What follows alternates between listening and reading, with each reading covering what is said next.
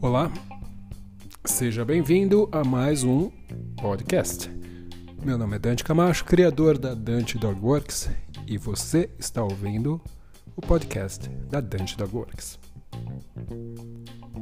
Mais uma vez, sejam muito bem-vindos e muito obrigado por estar aqui nos seguindo. Se essa é a primeira vez ouvindo o podcast da, da Dante Dog Works, então já assina aí, clica o botão para você receber todos os nossos podcasts, porque a gente está tentando uh, criar uma periodicidade. E pelo menos aí semanalmente ou a cada 15 dias no máximo, duas semanas, liberar um podcast novo. Se vocês têm sugestões, perguntas, é bem simples, basta entrar em contato comigo através do e-mail dante@dantedogworks.com. Você também pode me seguir no Instagram @dantedogworks ou no Facebook Dante Dogworks, Dante Camacho Dante Dogworks na minha página ou até no YouTube também, onde tento colocar vídeos novos com uma certa periodicidade.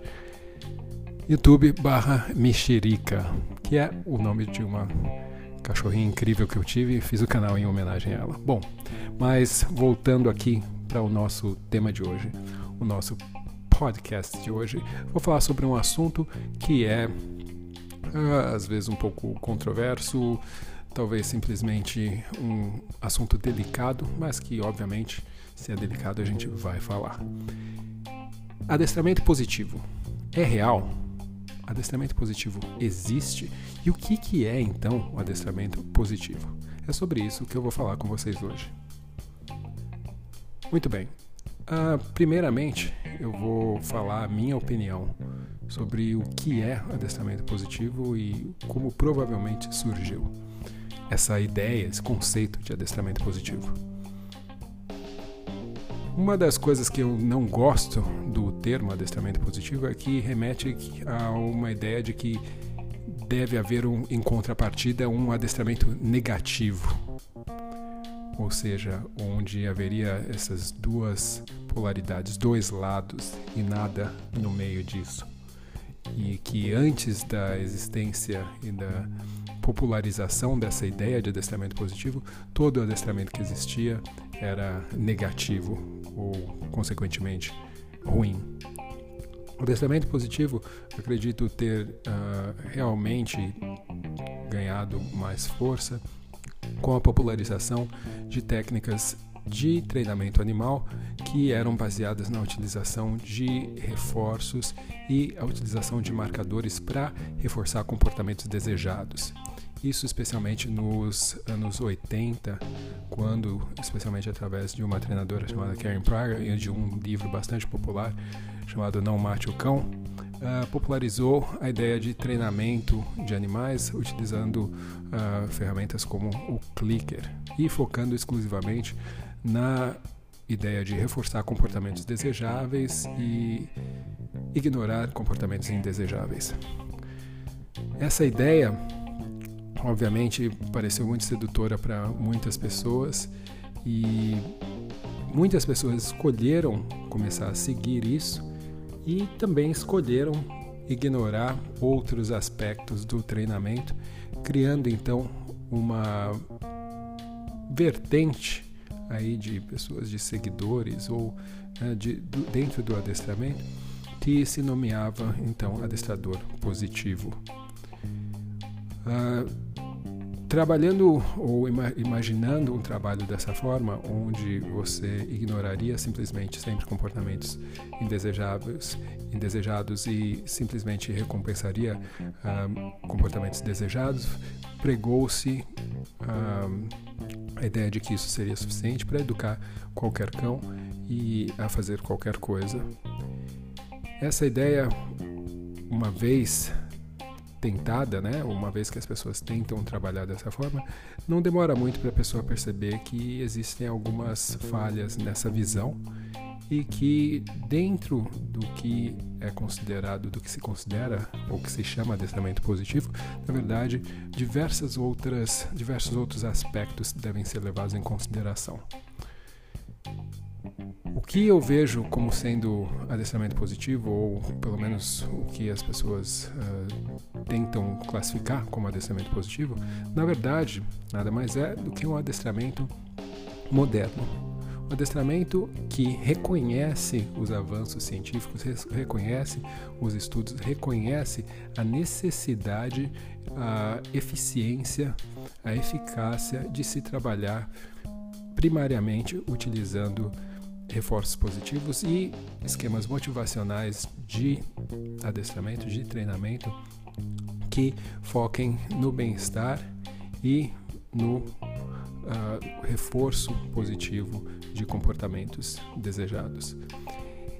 O que se peca, entretanto, é, e na verdade não acredito que seja necessariamente uma coisa que as pessoas escondem, mas eu acredito que seja por, muito por ignorância mesmo, por simplesmente não saberem, é que o adestramento chamado positivo, ele não se resume exclusivamente à utilização de reforços positivos, de dar petisco, de jogar um brinquedo, de falar com uma voz agradável e fazer um carinho no cão. Se, na verdade, não se resume, mas ele se amplia na ideia de compreensão do aprendizado animal e compreensão do comportamento da espécie que você está trabalhando. Quando a gente fala de adestramento positivo, o que eu acho que seria o, o outro lado da moeda não seria o adestramento negativo, eu acho que o outro lado da moeda, da moeda é o adestramento tradicional. Ou seja, para mim, o termo adestramento positivo ele não é muito exato. Eu acredito que o ideal seria adestramento moderno, porque seria mais a antítese do tradicional.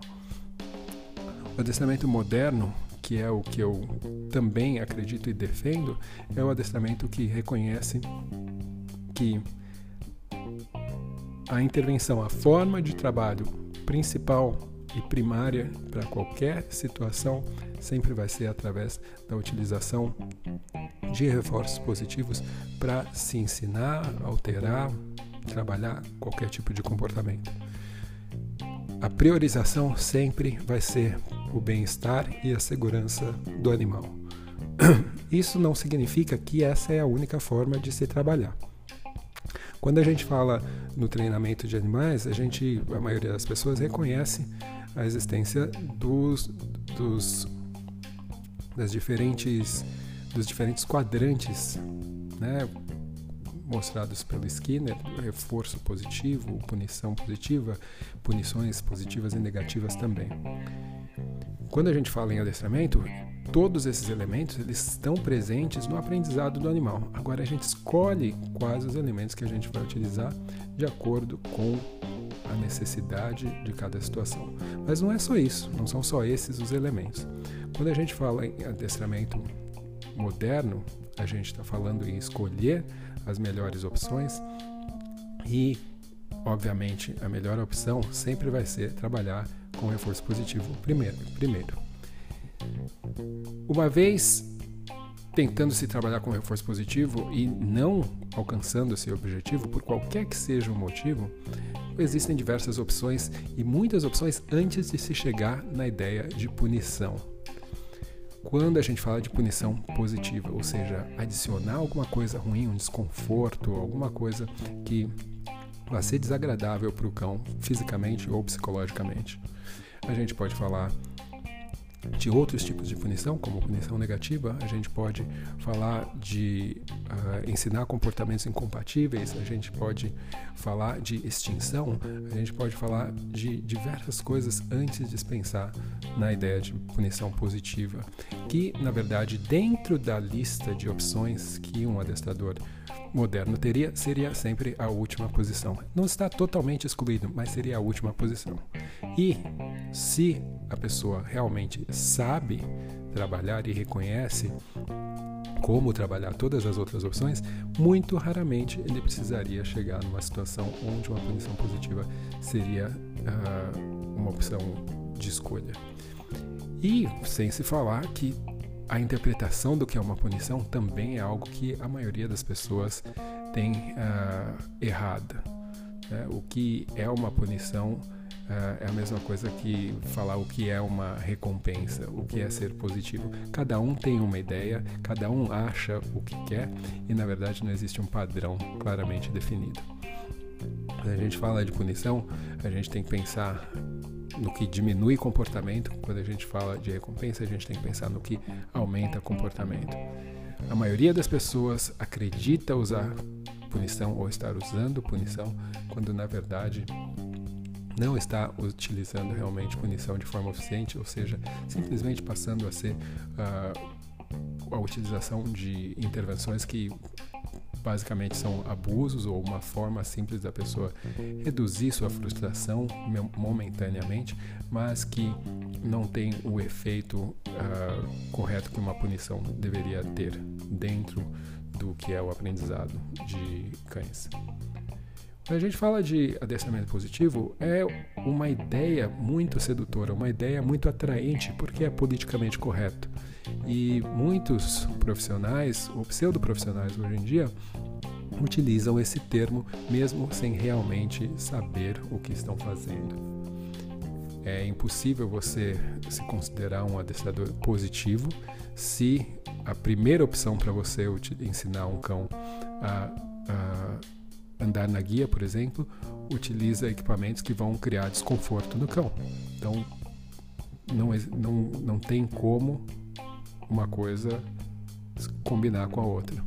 Então, e a ideia não é simplesmente dizer que um está errado ou um está certo, mas entender realmente se a ideia de adestramento positivo é real, se o que as pessoas vendem hoje em dia é real. E quem realmente está trabalhando da forma mais positiva possível ou não, ou quem simplesmente está utilizando uma petisqueira cheia de comida para se esconder atrás de um rótulo e poder continuar trabalhando de uma forma antiquada, de uma forma sem reconhecer os avanços, os desenvolvimentos, os estudos do, dentro do aprendizado animal, dentro do adestramento de cães. Quando a gente fala de adestramento tradicional, uh, não necessariamente a gente está falando de adestramento cruel ou de adestramento um, punitivo. Existem diversas formas de você ensinar um animal sem a utilização de comida que podem também ser muito agradáveis para o animal. O que, entretanto, acontece e que nós devemos reconhecer é que existe uma grande parte dos profissionais, das pessoas que trabalham com adestramento no Brasil, que trabalham utilizando técnicas que não se atualizaram em relação a o que se sabe hoje em dia sobre o treinamento de cães, sobre o adestramento e sobre os efeitos das técnicas utilizadas no adestramento. A gente sabe que Hoje em dia, a gente sabe muito mais sobre o aspecto emocional, sobre como isso influencia o aprendizado não só de cães, mas de pessoas também, e como é importante prezar pelo bem-estar do animal, não simplesmente por uma questão ética, porque essa parte é óbvia, mas por uma questão prática na qualidade, na velocidade, na eficiência do seu treinamento também um animal que se sente melhor, que tem uma experiência melhor de aprendizado, vai também aprender mais rapidamente. A gente reconhece também hoje em dia, isso é provado através de estudos, que o treinamento através da utilização de recursos que geram uh, experiências positivas para o cão, seja através de contato físico que o cão gosta, seja através de comida, seja através de brinquedos, vai não somente gerar um treinamento mais agradável e trazer respostas melhores a longo prazo, mas também vai diminuir a incidência de possíveis problemas de comportamento que possam surgir mais tarde. Então, é comprovado que cães que aprendem através da utilização de punição, e isso eu não estou falando necessariamente através do adestramento formalizado, estou falando do, no geral, da forma das pessoas lidarem com seus cães. Cães que uh, aprendem através da utilização de punições, não necessariamente físicas, mas punições verbais, intimidação, tendem a ter mais problemas de, de relacionamento, mesmo problemas que não estão diretamente relacionados com aquilo pelo qual os cães estavam sendo punidos. Então, outros problemas vão acontecer mais para frente, simplesmente por conta do fato de a intimidação ser a forma primária de comunicação com o cão.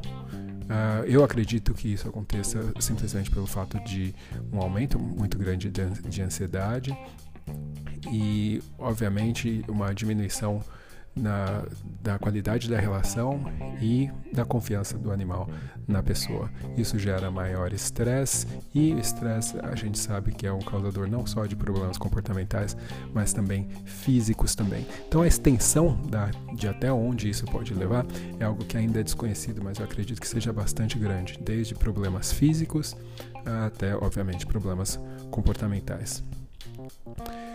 Existe até uma questão de rotulação né, entre adestrador positivo ou adestrador tradicional, adestrador raiz ou adestrador moranguinho ou Nutella, o que eu considero ser uma grande besteira, porque quanto mais se tribaliza e se divide uma classe ou uma população, menor comunicação existe entre elas, entre essas partes, e maior aversão, maior medo um do outro se cria.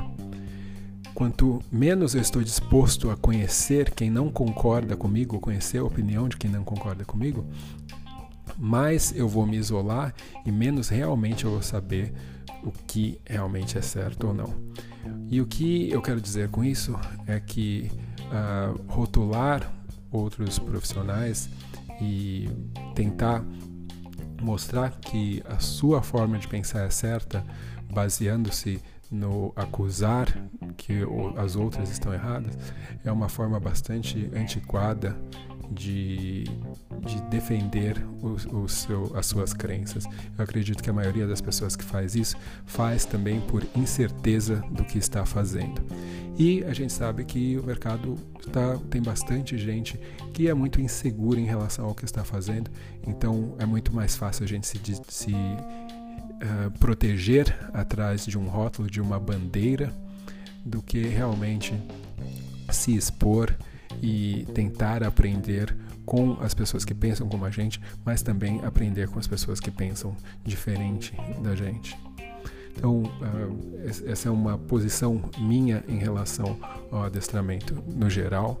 Uh, acredito que isso é uma grande besteira e que, infelizmente, acontece não só no Brasil, acontece em diversos lugares no mundo, mas eu acho que só serve para atrasar o desenvolvimento dessa, dessa profissão. Voltando à nossa pergunta, será que existe adestramento totalmente positivo? Se você, como adestrador, diz que não usa punições no seu adestramento, então provavelmente você não tem muita ideia do que é uma punição. O que, infelizmente, acontece é que as pessoas que assumem a utilização de punição muitas vezes não reconhecem também o que uma punição realmente é e através de uma uh, talvez uma outra bandeira de adestramento moderado ou adestramento equilibrado, alguma coisa assim, uh, justificam a utilização de uh, punições desnecessárias para trabalhar o adestramento de cães. Então, a gente tem que realmente se, é, ponderar exatamente e tentar entender de onde vem essas nomenclaturas e por que, que as pessoas estão usando. Quando a gente fala de adensamento positivo, muita gente confunde com a ideia de permissividade, não só tutores, mas treinadores também.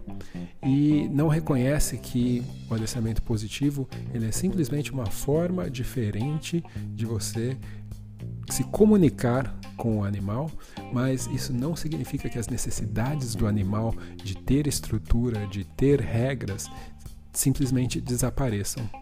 Essas necessidades elas continuam existindo e especialmente cães adoram consistência. Eles precisam de regularidade.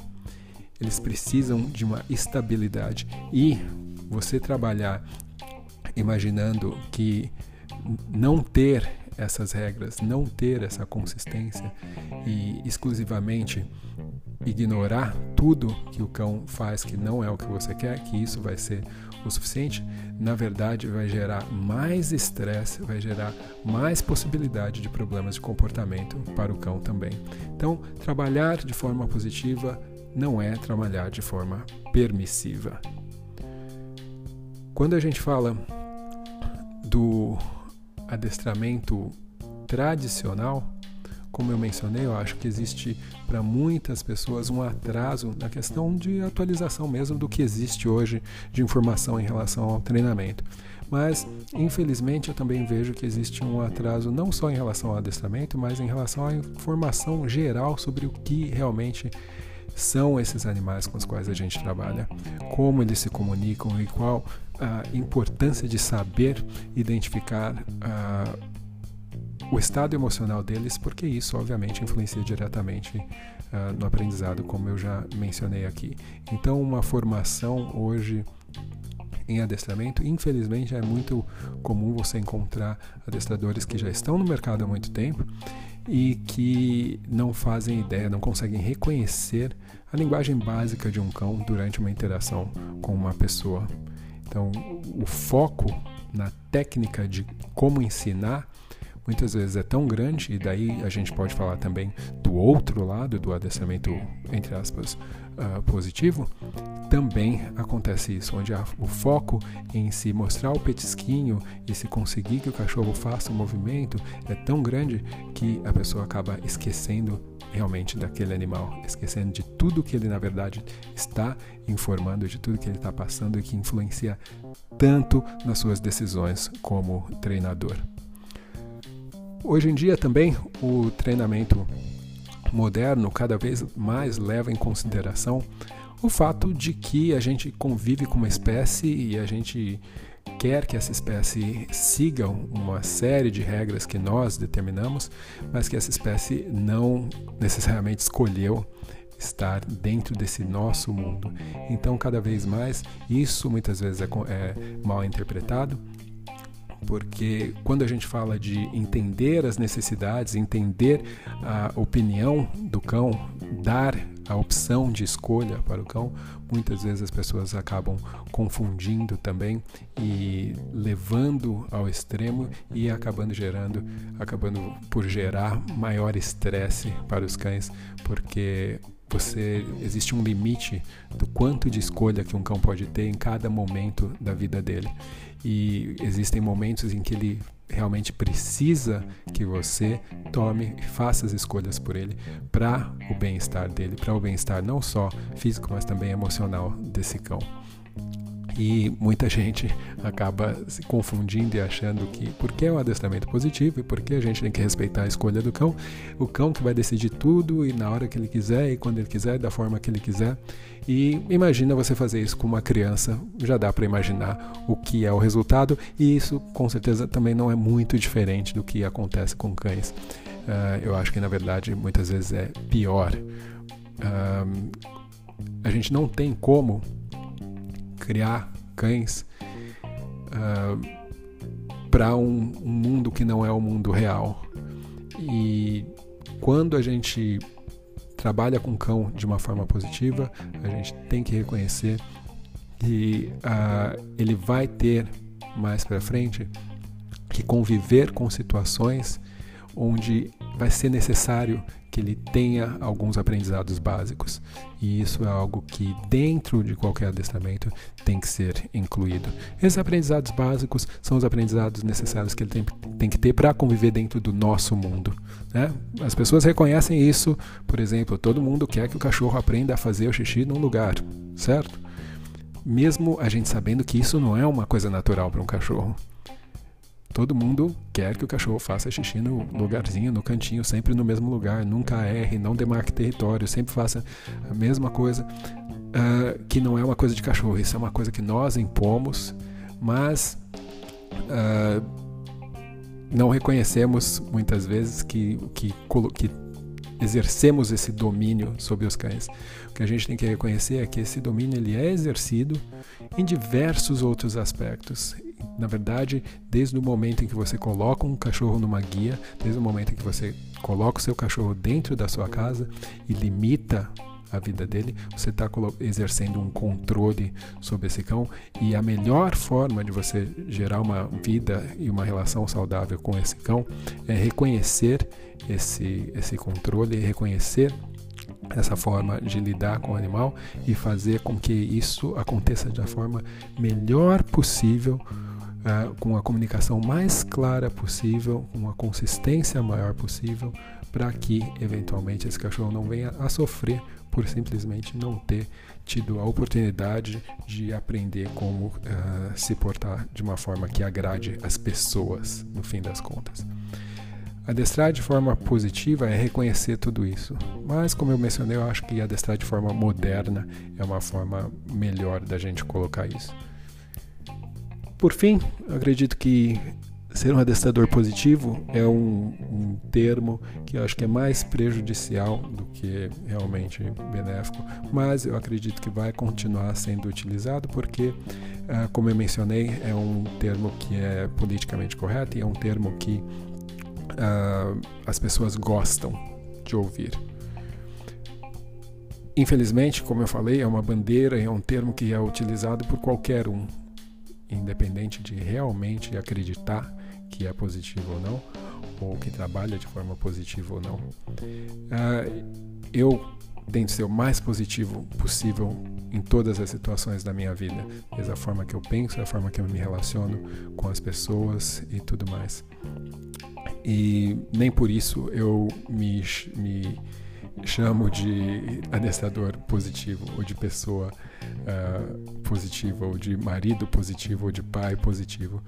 Eu sou um marido, eu sou um pai dos meus cães, no caso. Eu sou um uh, adestrador de cães. E para mim, ser um adestrador de cães significa agir da forma mais positiva possível, da forma mais justa e coerente possível e me atualizar o máximo possível, estar sempre pensando no bem-estar e na segurança dos animais que a gente está trabalhando e das pessoas também com quem a gente está trabalhando. Bom, acho que é isso. Adestramento positivo é real?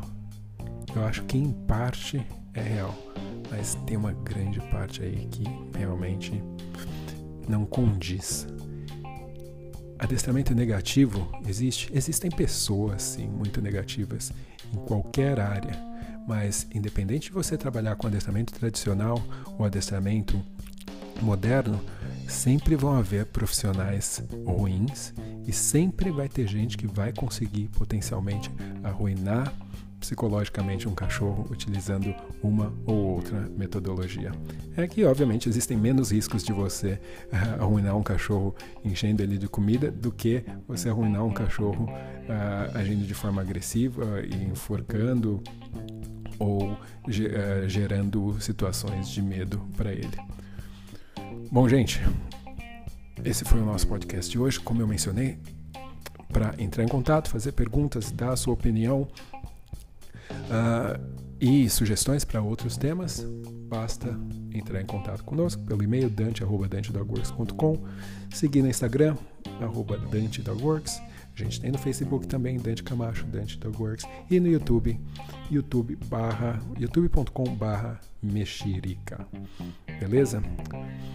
Eu encontro vocês no próximo, numa próxima oportunidade do podcast da Dante Dogworks. Até mais.